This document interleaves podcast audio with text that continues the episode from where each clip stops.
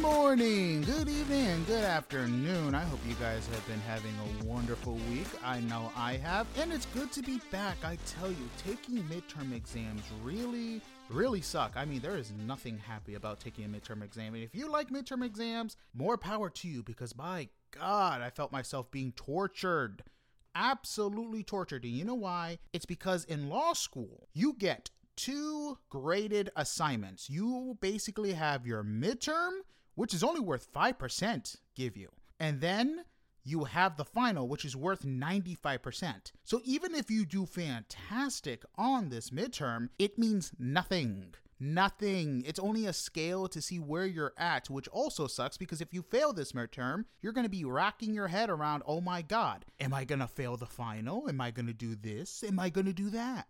But anyway, that's my problem, not yours. I actually did pretty decent on one of mine, so I'm actually pretty happy. But that's not why you're here. You're not here to talk about my struggles with law school. You're here to hear about what I have to talk about this week. And you know what? Just because it is October, I figured we go ahead and talk about one of my favorite subjects for the month, horror movies. And I love horror movies. Let me tell you, I love the classics. Frankenstein, Dracula, Friday the thirteenth, Nightmare on Elm Street, Fright Night, Evil Dead, Halloween, Scream, and many, many more. And you know what? They're very fun to watch, especially if they're super scary. And sure, some of the older ones, especially ones that relied a lot on technology that used to make them scary back then, are kind of dated and don't have the same effect that they once did.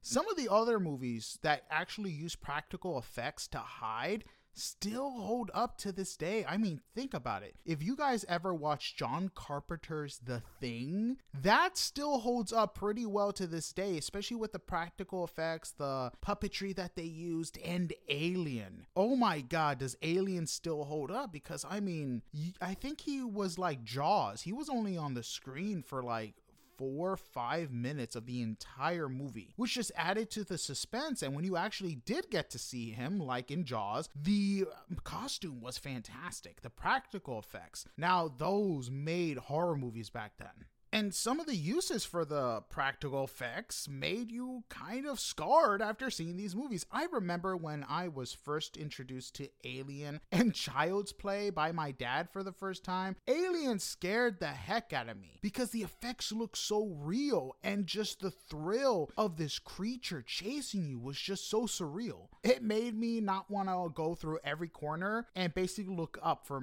most of my life because I was like, oh my God, this thing is going to be above me, isn't it? And when it came to Child's Play, that one more scarred my little sister than me just because she had one of those talking dolls. And after watching a movie about a murderous talking doll, it really, really didn't help her. Yeah, she really went through a phase after that. I don't blame her. Some of those talking dolls, especially with those like unblinking eyes just staring back at you. I don't know what it is about little girls with these dolls. It's just creepy. It really is creepy. But one thing that had always interested me about horror movies is that with each decade, they kind of stick to a common theme. And towards the end of each decade, we kind of get new movies that end up paving the new way for the new decade. In the nineteen thirties and forties, we mostly got a bunch of horror movies that were monster themed. Think about it. They had Dracula, Frankenstein, The Mummy, The Wolfman, The Invisible Man. And one thing that was kind of interesting about these movies is that they had a shared universe. And a lot of these monster movies did crossovers, which were kind of creative. I mean, some of them actually did comedy crossovers. I think Abbott and Costello met a bunch of these horror movie characters, but still, they basically went with a theme and stuck to it with most of people remembering these decades for these types of movies. And even with the horror movies that were a part of this decade, they used a lot of practical effects because there wasn't no thing such as C G I, or they could use a computer to add some effects. And they got really creative, and it must have been super hard to come up with because remember, this is the nineteen thirties and forties. This was the beginning of movies in general. So they basically had to become sort of gurus on how to manipulate the camera to get the effect that they wanted. One of my favorite horror movies in, around these decades was Shh, The Octopus. They used a camera shielding and a particular set of makeup that could be hidden because of the shielding. And when it was removed, the transition from this lady going from semi-old to horrific to a battered old woman was seamless. I mean, my God, if you go ahead and look up this clip, it's incredible. You're like, oh my God, did they have C G I back then? And it wasn't. It was just practical effects that sadly has been kind of forgotten as people have relied on C G I. And one thing that also that's awesome is when you watch these movies for the first time, you're kind of in awe and wondering how they're able to pull off these kind of creative stuff. And with the decades that have passed, horror movies have gotten better with time. When it came to the nineteen forties and sixties, movie directors had an entire canvas to paint, beginning with uh, coming up with different types of monster movies, serial killer movies, supernatural movies, all the way up to kaiju movies. I mean, we got a bunch of well-known movies that have been remade in this era. We got The Blob, which is easily a classic. Night of the Living Dead, which basically kickstarted the whole zombie craze, which isn't a bad thing and basically made uh, George A Romero a well-known house name and gave us many sequels. Gave and this decade also gave us Alfred Hitchcock, which some argue that his horror movies were not horror in theme, but I disagree and will disagree. I mean, sure, were they thrillers, but one can argue that his movies were both thrillers and horror movies. And one thing also is we kind of entered an experimental phase with a bunch of these horror movies, since again, these were the horror movies that were painted with a canvas, a blank canvas. So future directors would look back and say, okay, this is what they did. Let me see how I can build off of it. And I will give credit where credit is due, because I mean, when you have a blank canvas to work upon, it's easy to come up with original ideas, so don't worry, I'm not knocking directors today. They have a much harder job with almost one hundred years of horror movies to come up with something new or just build upon something that's there. Now, when we basically ended the sixties and entered into the seventies, we got more into supernatural horror with a hint of man-made monsters added in for the most part. We got The Exorcist, The Omen, Salem's Lot, Eraserhead, Halloween, Last House on the Left, Carrie, I Spit on Your Grave, and many, many more. Now, the one thing that was interesting about this era is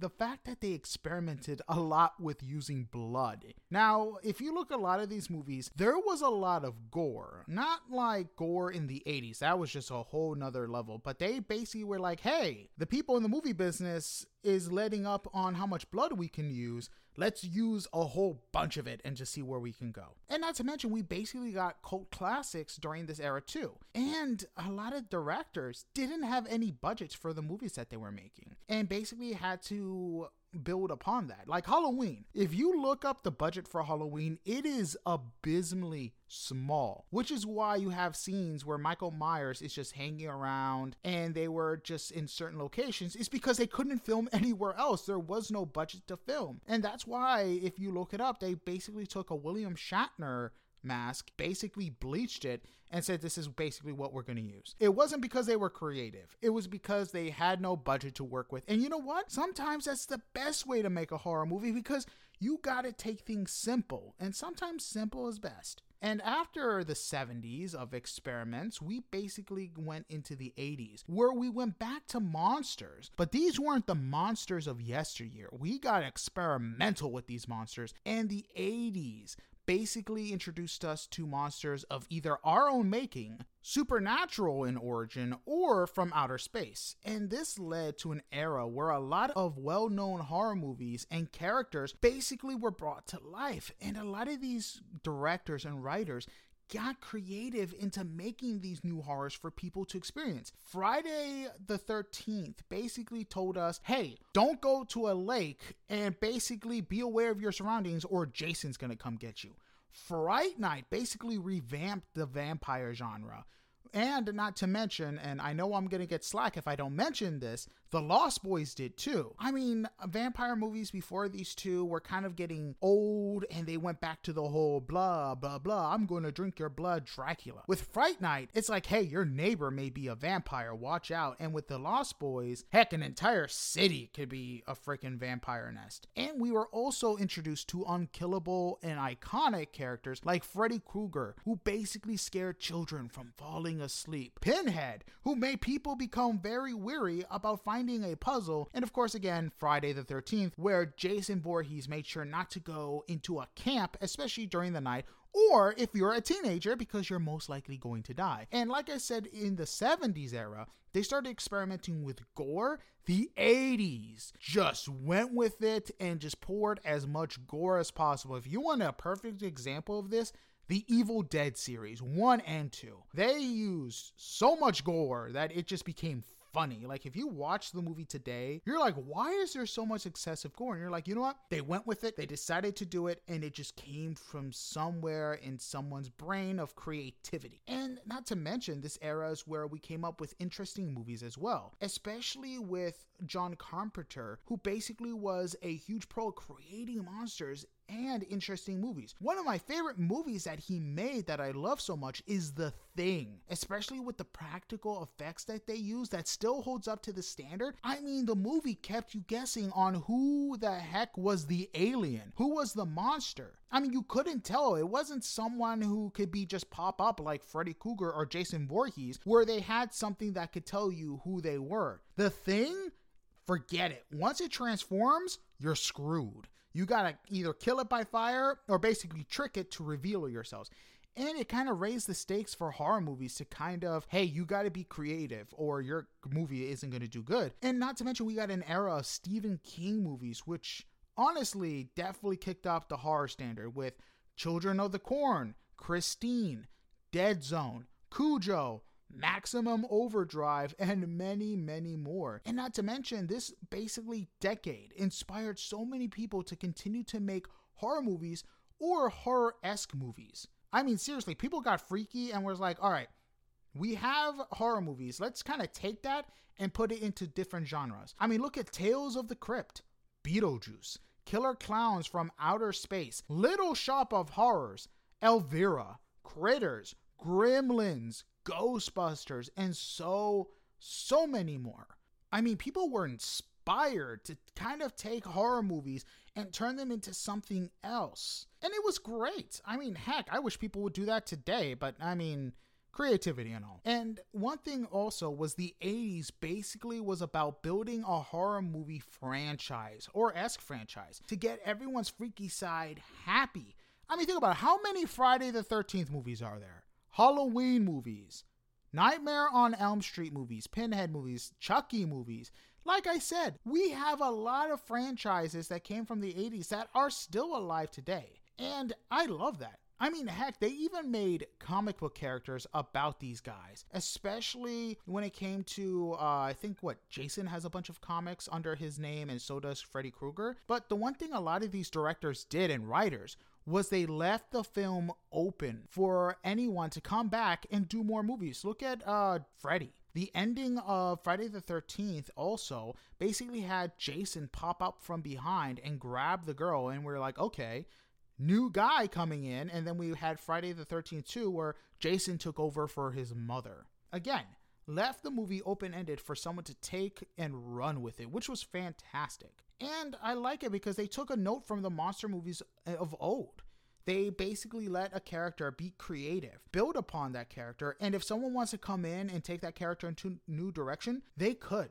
I mean, think about it. We got a man who can kill you in your sleep, a puzzle box that if you open it will basically send you to hell, an undying man who resurrects and will chase you until you die, an alien hunter that hunts and kills warriors with his tech, an alien that can manipulate its D N A to mimic any living creature to kill and survive. Oh my God, the eighties were such an inspiration to horror movies. And when we made the shift to the nineties, you could tell that they knew what the eighties had brought and kind of evolved it in a way, because horror movies in the nineties became a little more complex, especially when it came to their characters and the mystery. I mean, there was still some super uh, supernatural element involved, but we began to go towards more human-esque villains and characters. Look at movies like Silence of the Lamb, Scream. Movies like this made us realize that humans can be just as frightening as the monsters of old. Not to mention, we started to get monsters and creatures of our own making. I mean, look at I Know What You Did Last Summer, That was a monster of these teens making. Outbreak also brought us movies where, hey, there doesn't need to be a main villain for something to be horrifying. It can be a disease. Candyman, another monster of someone's making. Flatliners. Deep Blue Sea basically focuses on what happens when you try to mess with the forces of nature.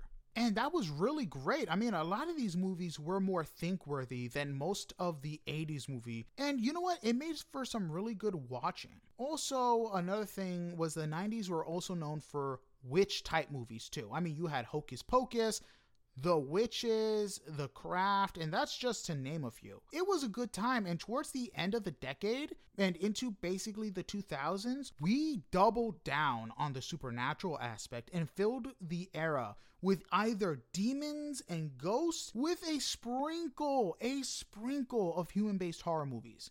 I mean, we got more creative with a lot of these horror movies too. I mean, we got supernatural movies like The Ring, Drag Me to Hell, Final Destination, Trick or Treat, which honestly I am so mad they didn't make a sequel of, Jennifer's Body, Wreck, House of Wax, Dead Silence, another underrated horror movie. I mean, if you have not seen Dead Silence, definitely would recommend it. Such a good movie.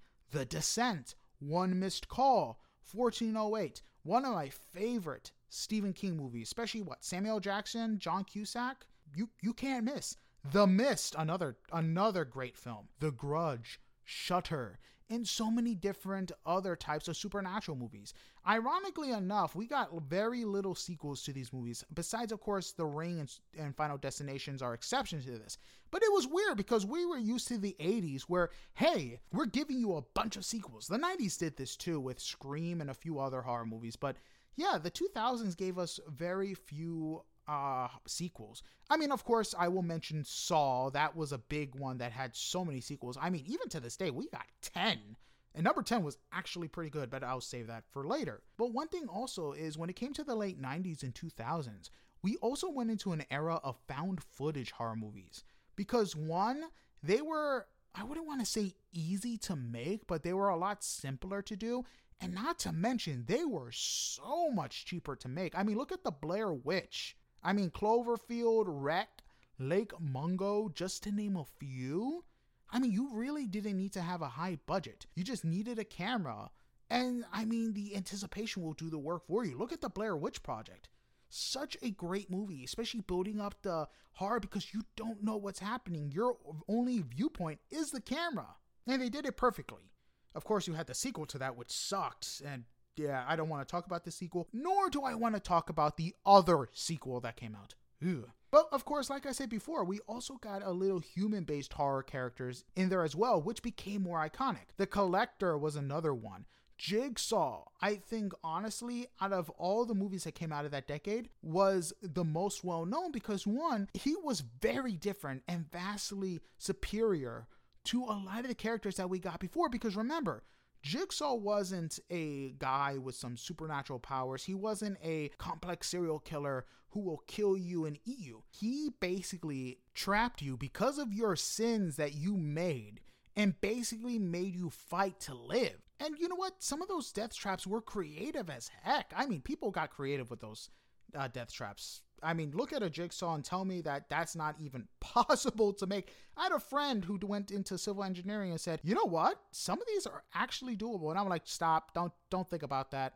No, we, we don't need a real life Jigsaw. Another thing the two thousands did was also give us a rise in zombie movies. And of course, I don't know, would that go into supernatural elements because they're undead? Uh, maybe. You know what? I'll put a pin on that. But, I mean, we got movies like twenty-eight Days Later, twenty-eight Weeks Later, Dawn of the Dead, Day of the Dead, and so many more. I mean, heck, Wreck was a fantastic zombie movie. I don't know where they went with the sequel. I thought it was terribly where they went with, what, demon-esque? I mean, heck, the first one was really good. But, I mean, if you like the sequel, to each their own. But, and... we basically got more zombie movies as well. Some of them were good. Some of them were, nah. I don't know why they remade Wreck. I mean, Quarantine was just a play-by-play in English. I mean, come on, people. You need to read subtitles. But I'm glad we're into that era, especially with Parasite winning an Oscar. I was so happy. But anyway, back to the horror movie aspect. When it came to the two thousand tens, this decade was filled more with demonic or just very, very ticked off ghosts. I mean, we got, what, Heredity, Slender Man, The Conjuring, Paranormal Activity, Lights Out, As Above, So Below, It Follows, The Babadook, Insidious, just to name a few. And like I said, if it wasn't a demon, it was a mad spirit. And during this era, and yes, we did get franchises like Paranormal Activities, The Conjuring, um, uh, what was the other one? Insidious, and I believe they're about to make a sequel to It Follows, so I don't know if I will count that as a franchise yet, maybe a couple other movies in that era. But still, one thing that kind of sucked is people got really, really lazy during this decade because everything was something demonic and it was basically the same thing. I mean, think about it. In the two thousands, we had a variety of different horror movies. In the nineties, too. I mean, if you wanted to watch a movie about a witch, there's a witch. If you wanted to watch a movie about a dude killing, there was a dude killing, but most of the movies were just demonic and ghostly, and it kind of got tiring because it was the same thing. Give us a variety. It basically turned into quantity over quality, which sucked. It really did. And you know what? It's funny because the movies that didn't have a demon in them shine. It, they really shined. I mean, look at Get Out, The Quiet Place, Us, Brightburn. I mean, this decade also gave the rise to A twenty-four because they were getting known for their indie type horror movies. I mean, look at The Witch, Heredity, Saint Maud. A lot of these movies, sure, they delved into the supernatural aspect, but they kind of delved into human psyche as well and basically showed how that could be scary too. I mean, heck, people are scary. And they really delved into it really, really well. And after this era, and towards the end of the twenty tens, moving on to the twenty twenties, we actually ended up in an interesting place for horror movies. This decade, in my opinion, and again, if I'm wrong, it's my opinion, so don't sue me, I think we're going into a revival era, where instead of doing a bunch of remakes, we're getting sequels to horror franchise once thought dead or finished. I mean, look, we got Saw ten, Predator, which they made a prequel called Prey, Aliens, which were they're making another sequel, Scream, we already got two and a third, another one on the way, Halloween, Chucky, a sequel to The Exorcist, a sequel to Chainsaw Massacre, which, if you saw, my condolences, Gremlins, and The Craft. I mean, heck, we even got a revival of The Invisible Man, who was a character from one hundred years ago, which I never thought would get a revival. And not to mention, we're still getting your typical supernatural-themed movies, but we're getting experimental again. And that is amazing. And some of these directors are getting really creative into a new direction when taking these movies. I mean, look at Mad God. That, if you haven't had the pleasure of watching that, it's made by, uh, I can never pronounce this man's name. Guillermo del Toro, I think, made it. It is fantastic. It's stop motion too. So you can tell there was creativity. Smile was another good one. It was different too because it delved with human psyche, but in a supernatural element. And a, a monster that fed off of that. That was really cool. And it was different. I mean, I remember seeing the trailer for it. And the trailer actually got me. And not to mention, we're beginning to see a lot of technology horror-based horror movies. Look at Megan. Megan is just the beginning of this aspect. Because now we're getting more A I. And I'm guarantee you we're going to see more horror movies based on A Is going wrong and so on and so forth. Not to mention, we're getting a huge lineup of T V shows that delve into the horror aspect as well. I mean, look at uh, the newest one that dropped, The Fall of the House of Usher, which if you didn't know is based off a poem story by Edgar Allan Poe. The Haunting of Bly Manor, Chucky, and that's just to name a few. And we're going back to also making horror-esque movies that aren't really horror movies. Beetlejuice two, we're getting a sequel to Gremlins. And remember, Gremlins wasn't a horror movie traditionally in the sense. It was more comedy. But also, it's just amazing that we're stepping back into an experimental and revival of or franchises. Because, honestly, we can take these franchises and turn them into a new light and basically dig them back from the dead. And I'm just glad we're just making continuances of these franchises and not just remaking them. Because my god, I saw the remake of Pinhead. That was not good. It was eh, but it, I'd rather just have a continuance. I mean, even if the older actors aren't like in the shape to continue them, you can get other people to play them. I mean, the dude who plays Freddy Krueger, you know who he said he would have replace him? Kevin Bacon. I thought about that, and you know what? I think Kevin Bacon could probably do a great job. And just to be clear, I didn't think the dude who did the remake of Nightmare on Elm Street did a bad job. I mean, he, with the makeup, was incredible. But yeah, no, they took out uh, Freddy Krueger's humor aspect, and that was basically a big part of the movie as well. And one thing that I think we're going to see happen as well, especially when we're going into this new experimental phase, I think we're going to be seeing crossovers of different horror franchises, which is going to be really cool because we never really had that in the past few decades. The only horror movies that fran- basically crossed over with each other was Freddy versus Jason and Alien versus Predator. I can't think of another horror franchise that basically did a crossover. There are some talks to do like an Insidious versus The Conjuring type thing, and that would be kind of interesting to see. And you know what? We should go for that too. Crossovers showing that these places share a universe where we might be seeing interactions with each other. I mean, I remember where it was people's dream for Chucky to meet Ghostface and Freddy Krueger and stuff like that. They actually had that in the comics, which I don't know why they didn't turn that into a movie. That would be pretty cool. But anyway, like I said, I think we're going into a new experimental phase, and I think it's going to be a really good one for this decade. And for some reason, if we go back to what we did in the two thousands, I'm just going to be disappointed. But anyway, that's it for this episode. I hope you guys enjoy. Please like, subscribe, and tell your friends about this podcast because I would appreciate it, and it would see us grow. I mean, heck, can you imagine if I start having guests? That is my dream, to have someone here to bounce off ideas and who loves comics, movies, and T V shows just as much as I do. But like I said, that's it for this week's episode. I hope you guys have a good one and see you guys next week. Sayonara, see you later, and have a good one. Goodbye.